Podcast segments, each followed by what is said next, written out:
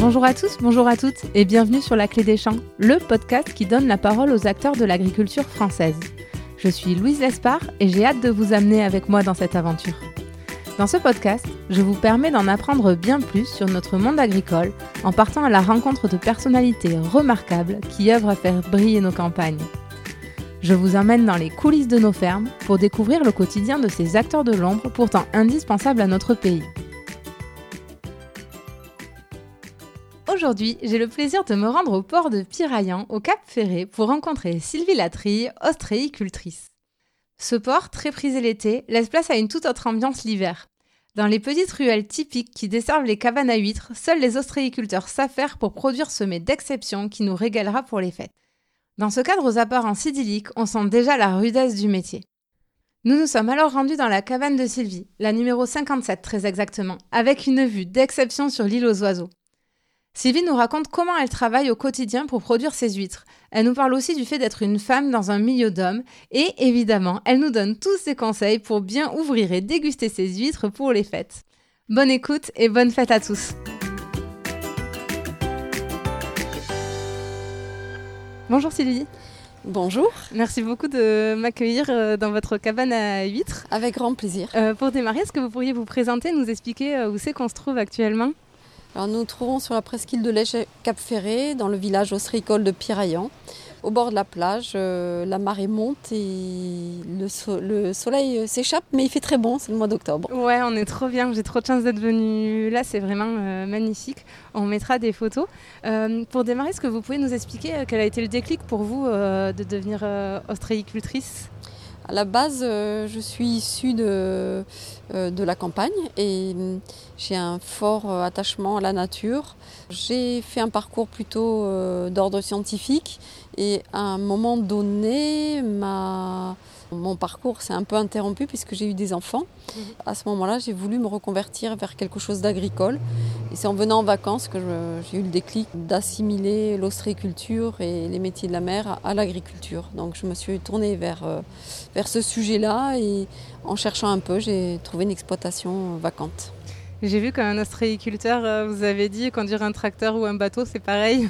Voilà, c'est, euh, en fait, c'est juste qu'il faut avoir un petit peu confiance en soi, un certain sens de la conduite et de l'équilibre, et puis euh, tout va bien.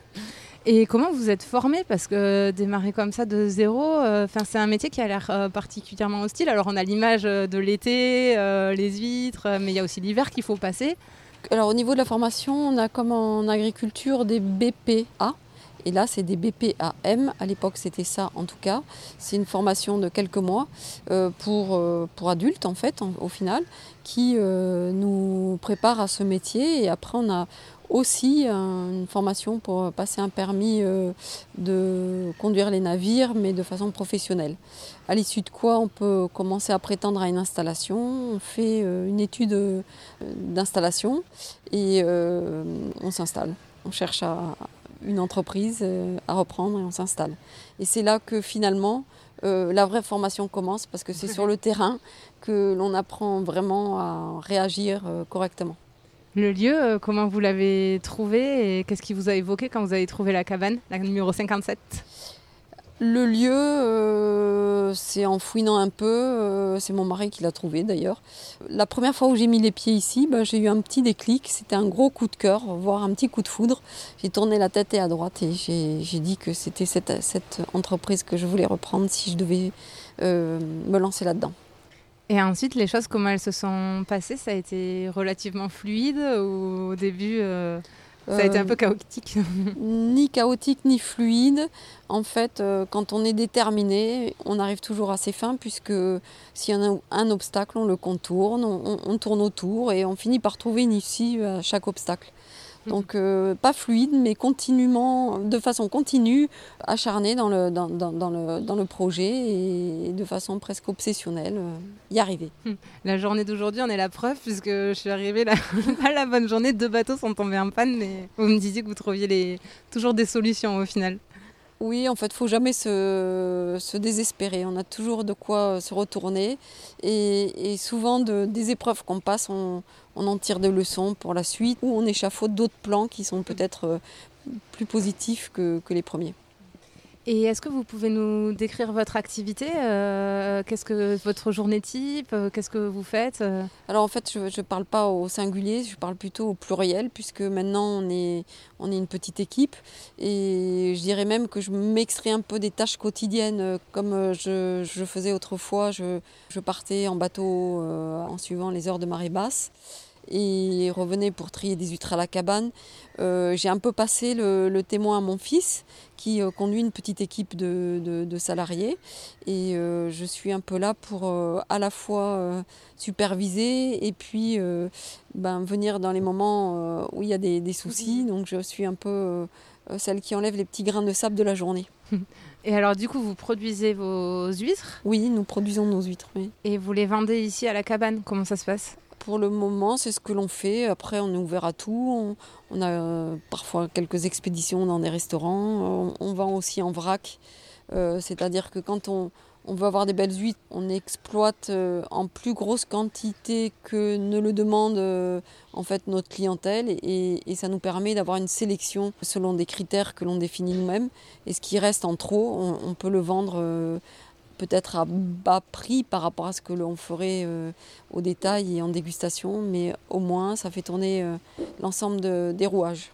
J'ai eu la chance de venir manger ici au mois de juin. D'ailleurs, je me suis aperçue que c'était ici juste en rentrant dans la cabane. Je me dis quelle naze, je sais pas.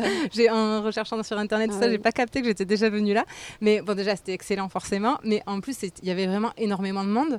Il euh, y a un vrai succès de l'huître sur le bassin, quoi. Enfin, je veux dire, on, on On avait attendu, je crois, quarante-cinq minutes pour pouvoir avoir la table. Enfin, ça, il y a un vrai succès là-dessus. Alors, en fait, euh, sur, euh, sur la fréquentation, euh, au niveau des dégustations, on a une certaine régularité. Il y a, ça tourne très souvent. On, on est souvent ouvert, euh, quasiment toute l'année.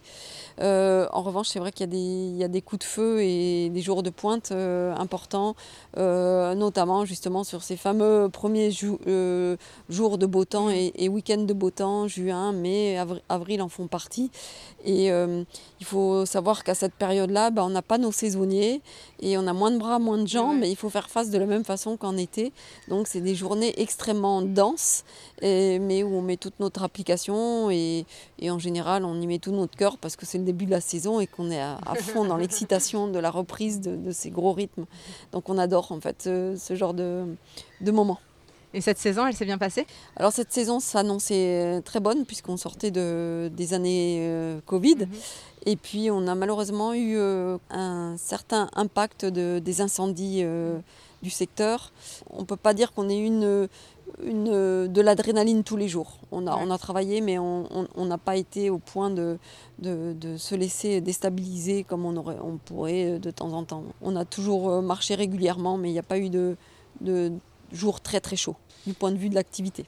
Et alors j'aurais bien aimé qu'on parle des huîtres parce qu'en préparant le sujet j'ai appris plein plein de choses.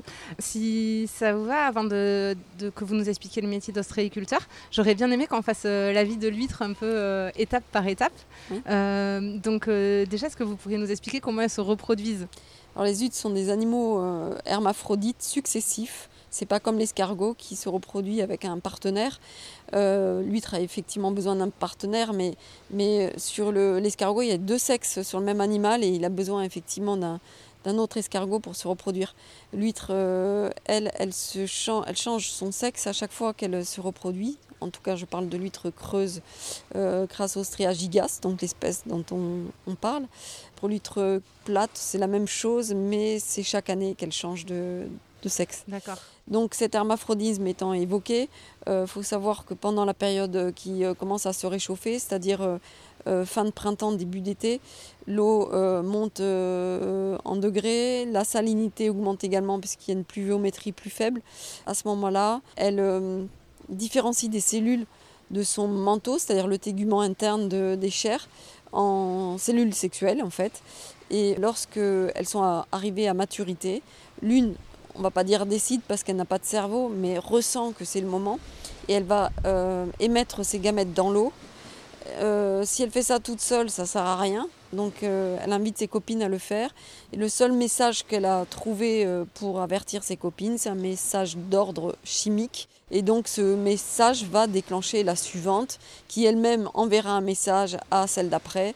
Et sur des kilomètres, une huître pourra déclencher des milliers de, d'huîtres. Voilà. Okay. Donc, une fois les gamètes dans l'eau, euh, la fécondation va pouvoir être réalisée euh, au gré des courants. Donc les avoir... gamètes se croisent et, du et coup, se, se fécondent, oui, okay. Voilà. Et on a des œufs fécondés. Faut un peu de chance, au... alors. Il faut qu'il y ait euh... beaucoup d'huîtres qui le fassent en même temps. Oui, c'est, c'est, un, c'est carrément des, des, des nuages de lait et de laitance. Ah, ouais, okay. Et donc ça, ça se rencontre obligatoirement. Au bout de plusieurs heures, vous avez des, déjà des petites larves. Elles vont se métamorphoser plusieurs fois. Elles portent des petites coquilles. Déjà très vite, au bout de deux jours, je crois qu'elles ont leurs coquilles. Et à vingt et un jours, après trois ou quatre métamorphoses, elles auront l'obligation biologique de s'accrocher quelque part. C'est là qu'on leur propose des supports qu'on appelle des collecteurs.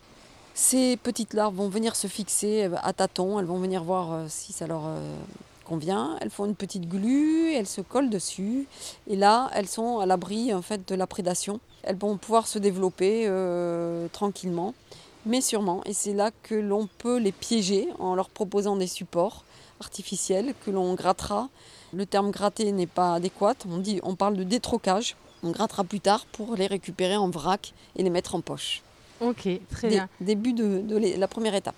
J'ai vu que les larves avaient besoin quand même de très bonnes conditions, une eau à vingt degrés, et cetera pour se développer, qu'il y a très peu d'endroits, euh, dont le bassin d'Arcachon d'ailleurs fait partie, pour qu'elles se développent euh, comme ça dans l'espace naturel à grande échelle, et que du coup il existe des écloseries, c'est ça, qui sont spécialisées pour la naissance des, des Alors, larves. En fait, euh, le bassin d'Arcachon, il faut rappeler que c'est un, un endroit semi-fermé et qui a bah, deux qualités.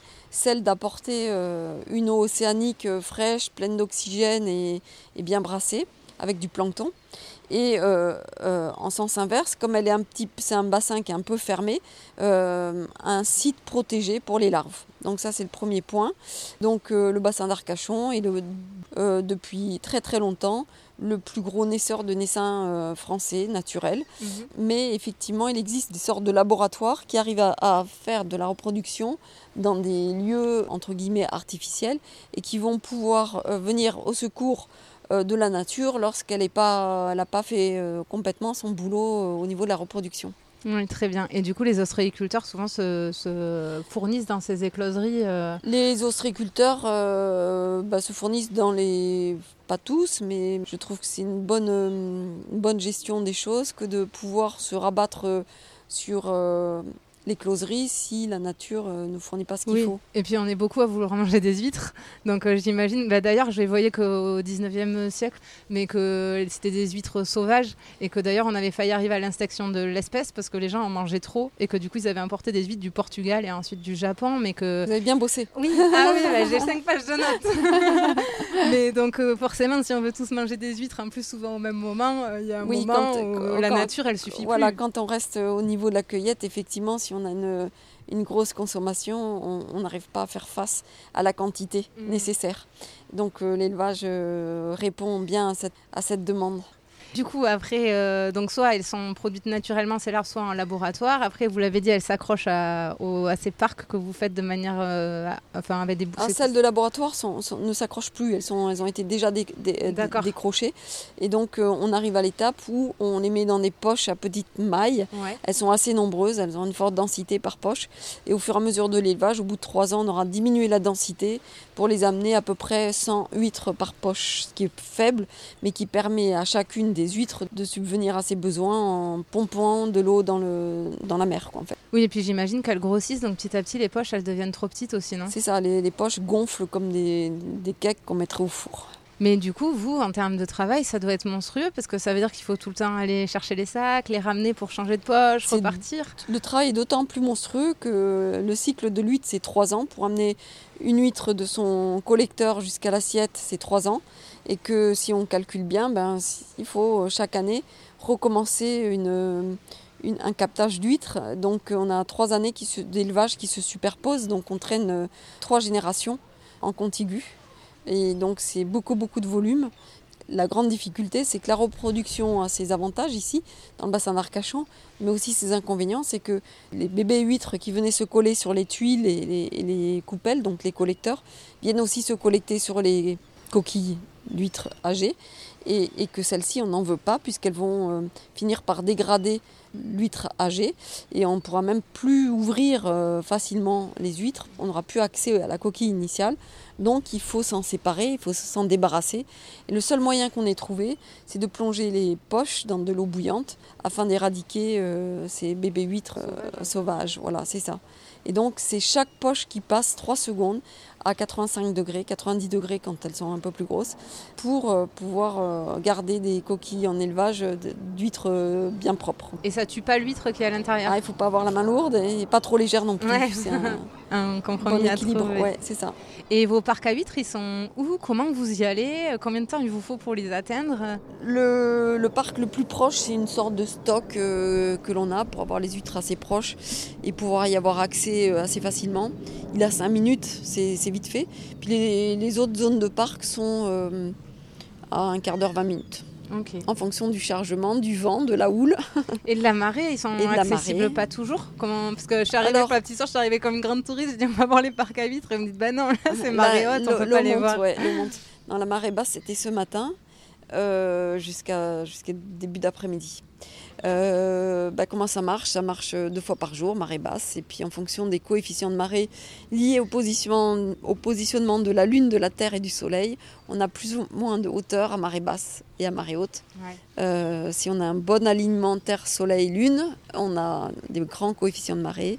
Si au contraire on a un angle entre la Lune, la Terre et le Soleil, à ce moment-là des faibles coefficients de marée, et l'eau descend mal et monte mal. Voilà. Ce qui ne vous arrange pas? Euh, ça ne nous arrange pas les petits coefficients de marée. Pas, enfin, ça dépend de ce qu'on a à faire, mais globalement, pour rester longtemps au parc, ça ne nous arrange pas. Mmh. Parce que du coup, vous pouvez travailler qu'à marée basse ou quand l'eau est suffisamment euh, basse pour atteindre les parcs à huîtres. Notre système ou... de travail, effectivement, requiert d'être à marée basse sur les parcs. Est-ce que les huîtres, elles ont des prédateurs ? Les huîtres ont l'homme comme prédateur principal, l'étoile de mer, le bigorneau perceur, la raie, euh, le crabe pour les petites huîtres. Voilà, je crois que j'ai tout dit.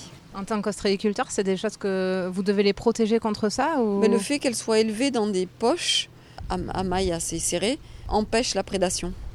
Euh, peut-être le bigorneau perceur qui arrive à faire son petit travail au travers des trous, mais, mais globalement, ça les protège beaucoup plus que si elles étaient... Euh, en vrac euh, sur le sol, dispersées sur le sol comme on faisait autrefois. Et donc ensuite, une fois qu'elles ont été élevées euh, en mer, qu'elles ont fait leurs allers-retours de la terre à la mer pour être changées de poche, et cetera, qu'est-ce qui se passe? Alors en fin d'élevage, quand on, on trie une dernière fois, non plus selon les tailles cette fois-ci, mais selon les poids, euh, on va faire des codes couleurs sur nos poches et puis on va mettre en stock, par exemple pour Noël, plusieurs tonnes de trois, plusieurs tonnes de deux. Et ça va retourner euh, dans un parc spécial qu'on appelle le parc d'affinage. Et là, elles vont se finir, on va, on va atteindre une certaine perfection parce qu'elles vont bien rouler entre elles.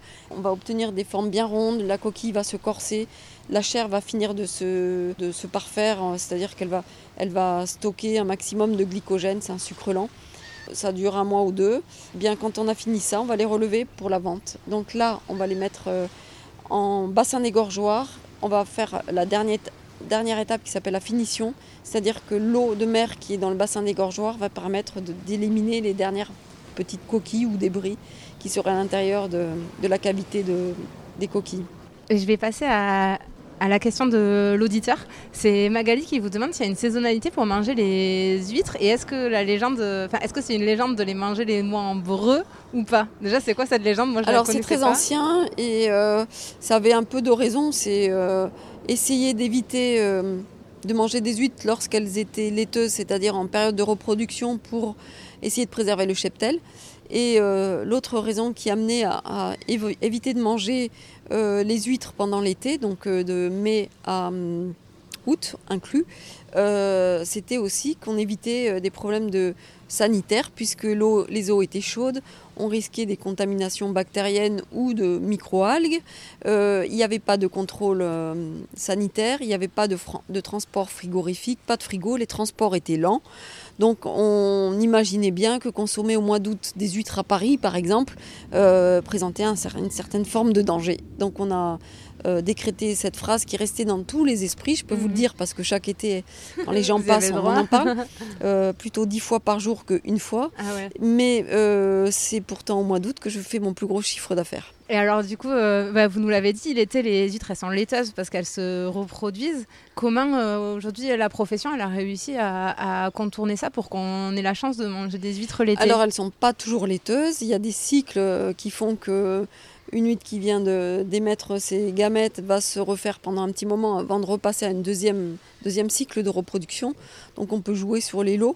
Et il existe aussi des huîtres hybrides qui, euh, qui sont stériles et qui peuvent permettre de passer cette étape de l'étance qui, qui est désagréable, on va dire, pour quatre-vingt-dix pour cent de nos consommateurs. J'aimerais bien qu'on en parle un petit peu de ces huîtres euh, triploïdes, parce que je trouve que c'est, c'est quand même ce qui nous permet de, de, de pouvoir euh, les manger. Du coup, vous pourriez nous expliquer, j'ai vu que c'était une histoire de, d'association d'une huître euh, classique avec euh, une huître qui a plusieurs chromosomes, c'est ça ?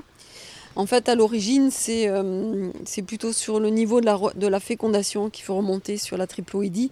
C'est un accident trouvé dans la nature qui est reproduit un peu à l'infini et qui, euh, c'est une sorte de trisomie, mais sur tous les chromosomes de, de l'huître. En fait, en appliquant au moment de la, si vous voulez, au moment de la fécondation, l'ovocyte deux, avant de devenir ovule, doit se, se éliminer la moitié de son plan génétique. Elle est diploïde, elle va éliminer la moitié de, son, de ses plans génétiques pour n'en avoir plus qu'un au stade de l'ovule.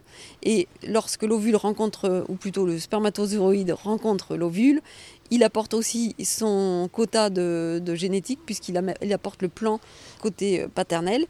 Et euh, les deux plans se rassemblant, ça, ça, ça reforme un individu diploïde. Ça, c'est euh, une fécondation traditionnelle, euh, naturelle. Euh, dans la triploïdie, l'ovocyte deux, qui devient ovule, euh, ne rejette pas son plan maternel. Donc, euh, sous l'effet de, de pression osmotique variable, on peut bloquer cette expulsion. Et euh, le spermatozoïde rencontre donc un ovule à deux N chromosomes, ce qui fera un individu triploïde à trois plans génétiques, deux de la mère, un du père. Ça, okay. C'est la, la base. Et après, il euh, y a possibilité aussi, à partir de... d'un tétraploïde et mélangé à une huître dite normale, donc diploïde, de faire des triploïdes. Donc si je résume, euh, c'est intéressant d'avoir, d'obtenir des huîtres stériles pour qu'on puisse en manger en été euh, au maximum et qu'elles ne soient pas laiteuses euh, à ce moment-là. Et pour le faire, on associe une huître normale avec euh, une huître tétraploïde qui a quatre chromosomes et ça nous donne une huître qui en a trois, voilà, et qui est stérile en fait. Voilà. C'est, c'est un croisement génétique finalement. C'est un croisement, euh, voilà. C'est, ça n'a rien à voir avec des O G M. Oui, c'est ça que je voulais, sont, euh, pour rassurer pour, les consommateurs. Ouais, pour, pour juste euh, éclairer, éclairer un tout petit peu les personnes qui ne connaîtraient pas trop. Si on veut conférer un, une qualité à, par exemple, un végétal, on va prendre le pied de maïs. Si on veut, on veut le rendre O G M, qu'on veut lui donner, la, par exemple, la, la, la qualité de se protéger contre un champignon, d'être fongi, un fongicide, tout simplement. On va pouvoir intégrer par le biais d'un virus, d'un champignon non pathogène ou d'une bactérie non pathogène, un fragment d'A D N qui est capable de synthétiser cette protéine. Alors, dans l'esprit, c'est super bien. Euh, par contre, dans les faits, il se trouve qu'il n'y a pas de stabilité. Alors que là, on est juste sur un, un croisement. Juste un, un croisement génétique. Et du coup, pour avoir ces huîtres tétraploïdes, donc à quatre chromosomes, par contre, il y a des laboratoires qui entretiennent un peu ce Alors, parc euh, d'huîtres très spécifique. En c'est, fait. c'est par le biais d'Ifremer qui produit ces étalons, si on peut dire, ouais, qui les numérote et qui récupère les coquilles une fois la, la, la fécondation terminée, pour être sûr que ça ne parte pas dans la nature. C'est, c'est très, euh, y a une traçabilité très forte là-dessus, parce qu'il y aurait un danger si ça atteignait le milieu naturel. Pourquoi danger ? Parce que euh, autant si on a la maîtrise de ce qu'on apporte au milieu naturel de cet hybride, euh, bah, y a une, juste une compétition euh, trophique alimentaire dans les eaux. Et donc ça, ça peut être tout à fait maîtrisé. Par contre, si euh, évidemment les talons étaient dans le milieu naturel, là, euh, bah, ça rendrait stérile, ça stériliserait tout le banc d'huîtres. Euh, c'est pas le but. Non. non il faut, il faut rester très raisonnable par, par rapport à l'utilisation de la triploïde en général. C'est-à-dire que en utilisant avec parcimonie, je pense que c'est une bonne chose. Et si on ne faisait que ça, ça serait une mauvaise chose. Ouais. Il faut euh, arriver à trouver, trouver une, bon sorte, une sorte de quota chacun pour euh, pouvoir l'utiliser un peu l'été et puis après passer à autre chose. Voilà. Et le croisement entre l'huître normale et tétraploïde, ça se fait directement chez Ifremer ou est-ce que Ifremer non, envoie dans les écloseries, voilà, les tétraploïdes, ouais, d'accord. Ifremer envoie dans les... Et c'est les écloseries qui font, ouais, le, le, ouais, le croisement, ouais. Ok, super. Ben, merci beaucoup de nous avoir euh, éclairé ben non, ça, euh, là-dessus. Normal. Et est-ce qu'au moment, euh, les ostréiculteurs, ils ne sont pas dans une euh, réflexion pour euh, traduire ça aux consommateurs euh, entre, euh, est-ce qu'il y a un intérêt à le faire euh, ou pas ou, entre, les... Qui sont, ben, entre les huîtres qui sont euh, complètement de larves naturelles euh, et versus celles qui ont été faites en laboratoire. Alors, est-ce en... qu'il y a un intérêt ? Oui, je pense que de toute façon... Euh... chaque consommateur doit, doit savoir euh, l'origine de ces, des produits qu'il consomme. Je crois que c'est, c'est une notion de confiance. Quand je vous apporte de la nourriture sur votre table, vous avez confiance en moi. Et moi, je ne dois pas trahir votre confiance, je dois être clair sur les choses. Ça doit être dit et, et expliqué le plus souvent possible. Je crois que ça, c'est important. Je pense que ces deux huîtres ne doivent pas, ne doivent pas rentrer en, en concurrence. Je pense que chacune a... Alors, chacune a son intérêt. Il n'y a pas meilleur qu'une huître diploïde au printemps, c'est fantastique, c'est délicieux. Les, les huîtres de printemps euh, en diploïde, c'est délicieux. Je pense que l'huître triploïde en été, euh, parfois, c'est raison d'être. Mmh. Donc, euh, il faut dire les choses après au, au consommateur de faire son choix. Ben merci de nous les avoir dites et qu'on ait bien compris le, le sujet. Et je vais passer à la minute économie du podcast. Est-ce qu'un ostréiculteur, ça gagne bien sa vie ? Je pense qu'un ostréiculteur peut, peut vivre de son activité, mais au prix un peu de sa santé. Il n'a pas beaucoup de répit. Il travaille toujours euh, en décalant euh, ses heures dans la semaine. C'est-à-dire qu'il va peut-être commencer tôt le matin, euh, au début de la semaine, et oui, plus tard le marées. soir. Avec les marées, il est obligé de se caler là-dessus. C'est quand même assez fatigant de porter euh, les, les poids qu'il a à soulever. Même si on mécanise beaucoup, il y aura toujours les bras et les jambes pour faire euh, le, le bout de la chaîne... Euh, au-delà de la, de la machine. Et puis le fait d'être peut-être très euh, multifonction, c'est assez fatigant en ouais. fait. Je pense que ce qu'il gagne, il ne le vole pas, mais il ne gagne pas beaucoup. Mmh. Et puis la, le deuxième aspect par rapport à, à ces données-là, c'est qu'au niveau des charges, il y a, il y a quand même beaucoup d'entretien Euh, sur son matériel. Vous parlez de, des pannes de, des bateaux.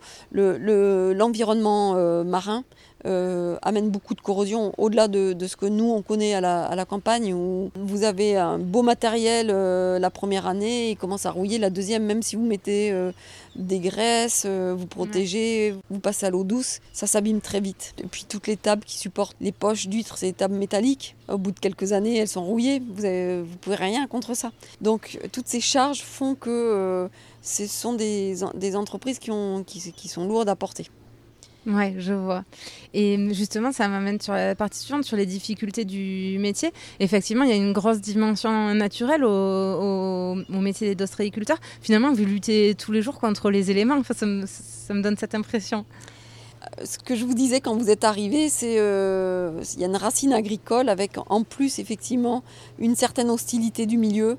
Le milieu marin et maritime est, est, est quand même euh, parfois assez difficile. Et puis on ne peut pas faire de, de planning, c'est, on, on en fait euh, sur les grandes lignes, mais euh, du jour au lendemain, euh, le mauvais temps s'instaure et on peut avoir trois semaines de, de temps un peu dans la tempête et vent, venteux. On a vraiment un, un milieu assez difficile, ouais, c'est vrai. Surtout l'hiver, non ? Parce qu'on a l'image du bassin à Arcachon l'été, euh, la petite cabane à huîtres, mais euh, c'est, c'est alors, hostile quoi.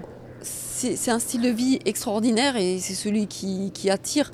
Et il attire aussi euh, du point de vue de la liberté. Ce style de vie est extraordinaire. Il y a beaucoup de gens qui nous envient. Quand on, on commence ce métier, il faut savoir qu'on va se, s'exposer également à tout ce qui est difficile. Et il faut faire la part des choses, savoir si on est capable de, de, à la fois d'aller prendre ce qui est bon et, et, et aussi de supporter ce qui est plus difficile. Il y a c'est, des... un, c'est un équilibre euh, à bien percevoir et bien... bien Il faut bien poser les choses avant de partir dans ce métier. Il y a des jours où vous vous dites, mais qu'est-ce que je fais là ? euh, Plus maintenant, parce que quand même, euh, on a fait du chemin. Ça fait plus de vingt-trois ans là, que je suis dans le sujet. Et c'est passé en cinq minutes, donc je suppose que ça m'a intéressée et que ça m'a bien absorbée. Euh, mais c'est vrai que les premières années, euh, euh, quand je me retrouvais au milieu du parc, euh, les mains dans, dans la vase, dans le brouillard, ou euh, au milieu de l'eau... Euh, à des heures qui étaient euh, ou très tôt ou très tardives, euh, je me disais que j'étais vraiment tarée d'être allée me mettre là-dedans. Quoi.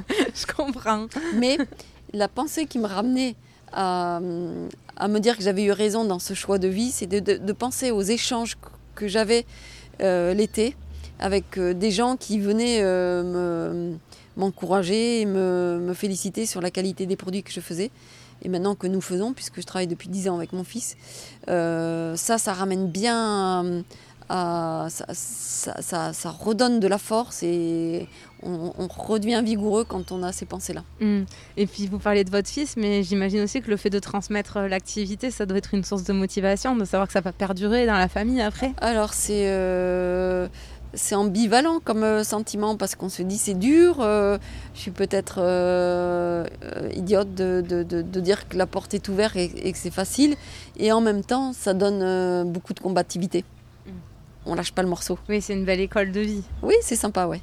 Une autre dimension de votre métier, j'ai l'impression, elle est sanitaire parce que vos huîtres, elles sont dans l'eau. Euh, éléments que vous ne maîtrisez pas, la qualité de l'eau, euh, on entend des fois les, les ventes d'huîtres interdites, euh, comment ça se passe ça ? Est-ce que c'est un vrai frein ou pas tant que ça finalement ?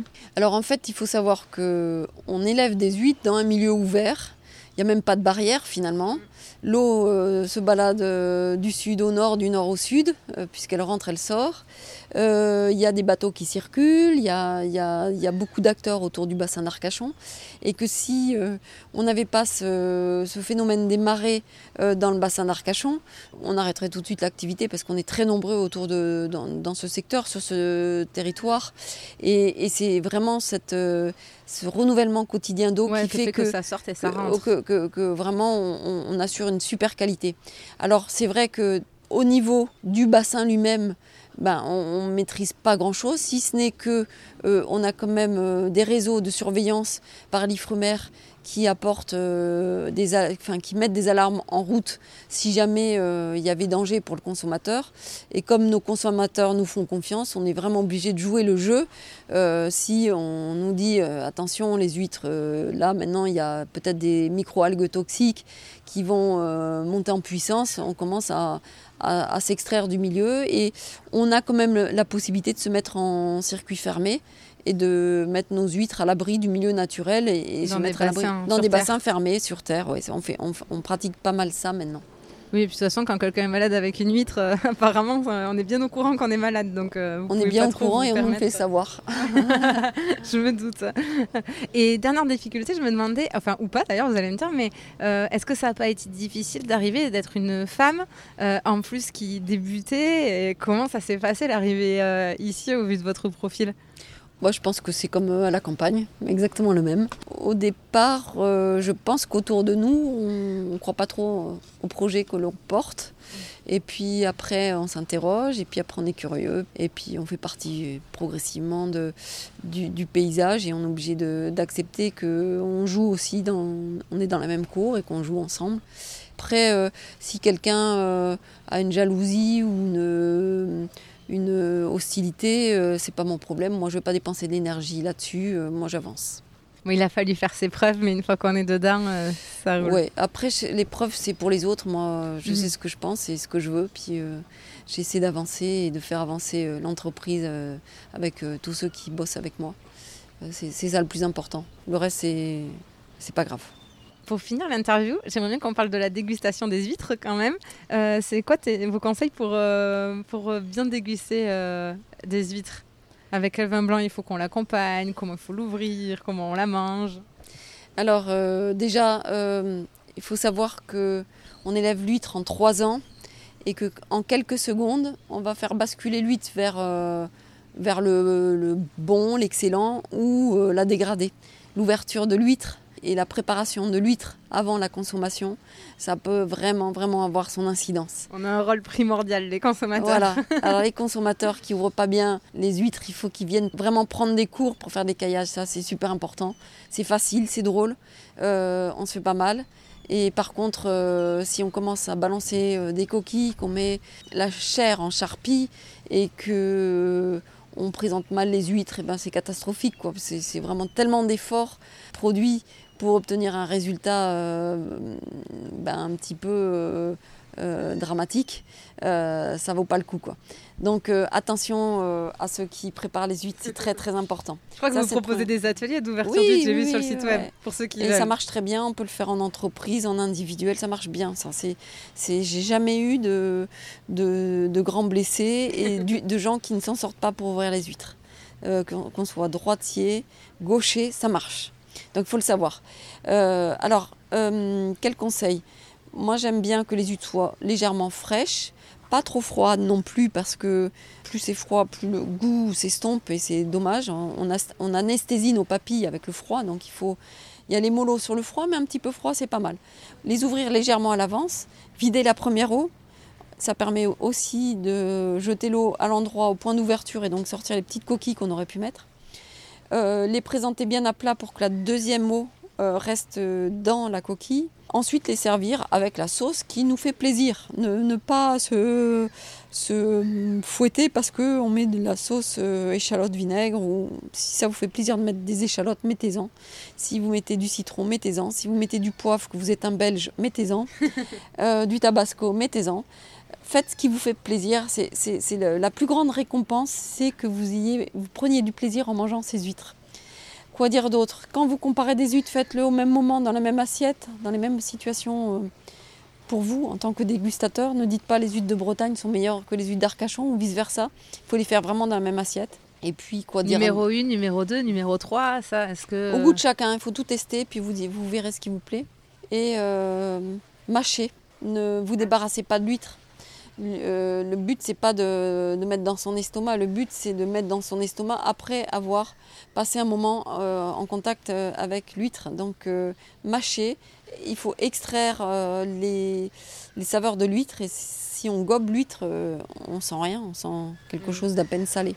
Donc, euh, décomposer les temps de la dégustation avec... Euh, Le, le goût salé, le goût, l'acide du, peut-être du citron avant, euh, le salé, le iodé, le, le plus sucré derrière. Enfin voilà, essayez. Et puis euh, accompagner de bons vins. Alors euh, les vins de Bordeaux vont très bien avec les huîtres. Euh, ne pas chercher à aller plus loin que, que les vins qui correspondent aux huîtres. Donc euh, moi je, j'aime beaucoup les entre-deux-mers. Les Bordeaux blancs de l'entre-deux-mers sont délicieux. Mais plutôt blanc, pas du rouge avec les huîtres ou pas? Il y en a qui mangent les huîtres avec du, du rouge, pourquoi pas.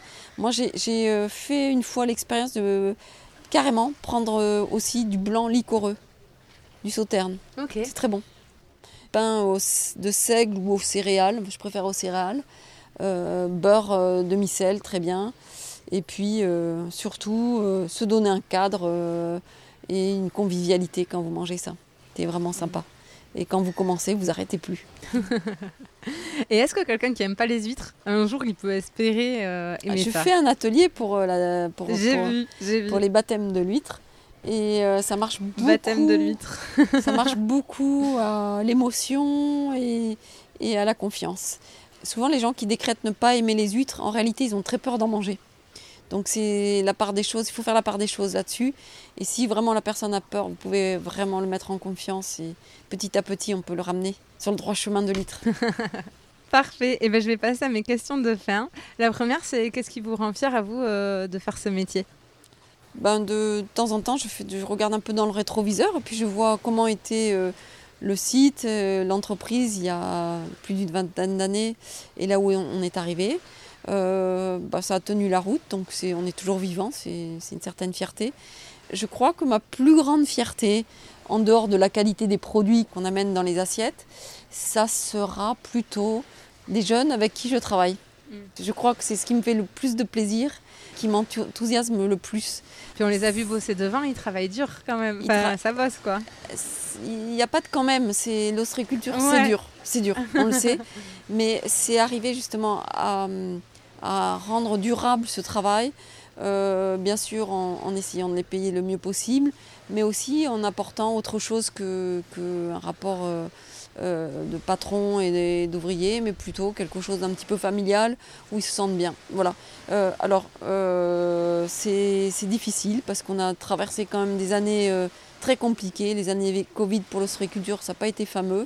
Chaque année Euh, apporte à l'ostréiculture un, son lot de difficultés, mais je crois que c'est toutes les petites P M E, enfin euh, les P M E tout court, qui, qui ont du mal. Mais, mais je crois que la fierté, c'est qu'à une période où, où, on, où beaucoup de gens n'ont plus le goût de l'effort, ben c'est arriver à encore inculquer ça et, et que la récompense, elle vient au bout de l'effort. Et hum, se donner du mal, c'est pour faire du bien aux autres. C'est, moi, c'est une phrase que j'aime bien. Se donner du mal, c'est quand on fait des efforts, eh ben, on va rendre heureux d'autres personnes à côté. Il y a un équilibre, il y a, il y a quelque chose qui se passe. C'est une transformation d'énergie, d'une énergie qui, qui part de quel, d'un corps, d'un corps humain, et qui va vers un autre corps humain. On va lui donner une réserve d'énergie parce que nous, on en a dépensé. Il faudrait arrêter l'interview là-dessus. Il me reste deux questions. C'était très long ce que vous avez dit. Mais euh, euh, oui, le, est-ce que vous auriez un truc pour nous pour qu'on puisse étaler notre science la prochaine fois qu'il y a des huîtres à table euh, et qu'on est avec nos amis? Alors, vous voudriez faire les belles euh, en mangeant des huîtres. Ouais, voilà. Avoir l'air intelligent. Mais vous avez pas l'air, vous êtes intelligente. Je sais pas. Ouais, il faut être, faut pas paraître, hein, on s'en fout ça. C'est vrai. Euh, du coup, euh, oui, ben sur euh, la genèse de la perle. Ouais, la perle qu'il y a dans les huîtres. Alors je dirais que la, la perle est un traumatisme pour l'huître. Elle est extraordinaire parce qu'elle a une résilience. Elle va, elle va se sortir de son traumatisme en beauté. Elle va enrober de nacre euh, ce qui la gratouille et qui l'embête et qui la gêne dans toute sa vie, dans, dans son quotidien. Et elle va ramener euh, cette espèce de grain euh, piquant à euh, une, petite, euh, une petite sphère euh, brillante et, et, et douce, convoitée par euh, beaucoup de gens.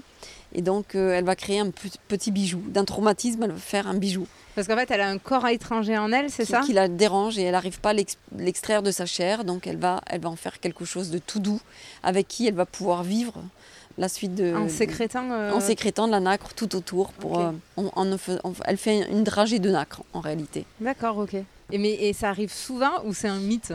Non, c'est pas un mythe, on, on en a dans l'état naturel qui font ça tranquillement.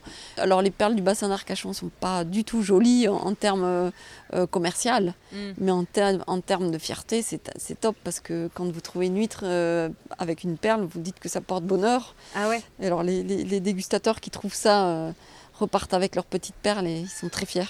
Ah oui, bah, je comprends. J'aimerais bien en trouver une un jour. ça, ça viendra.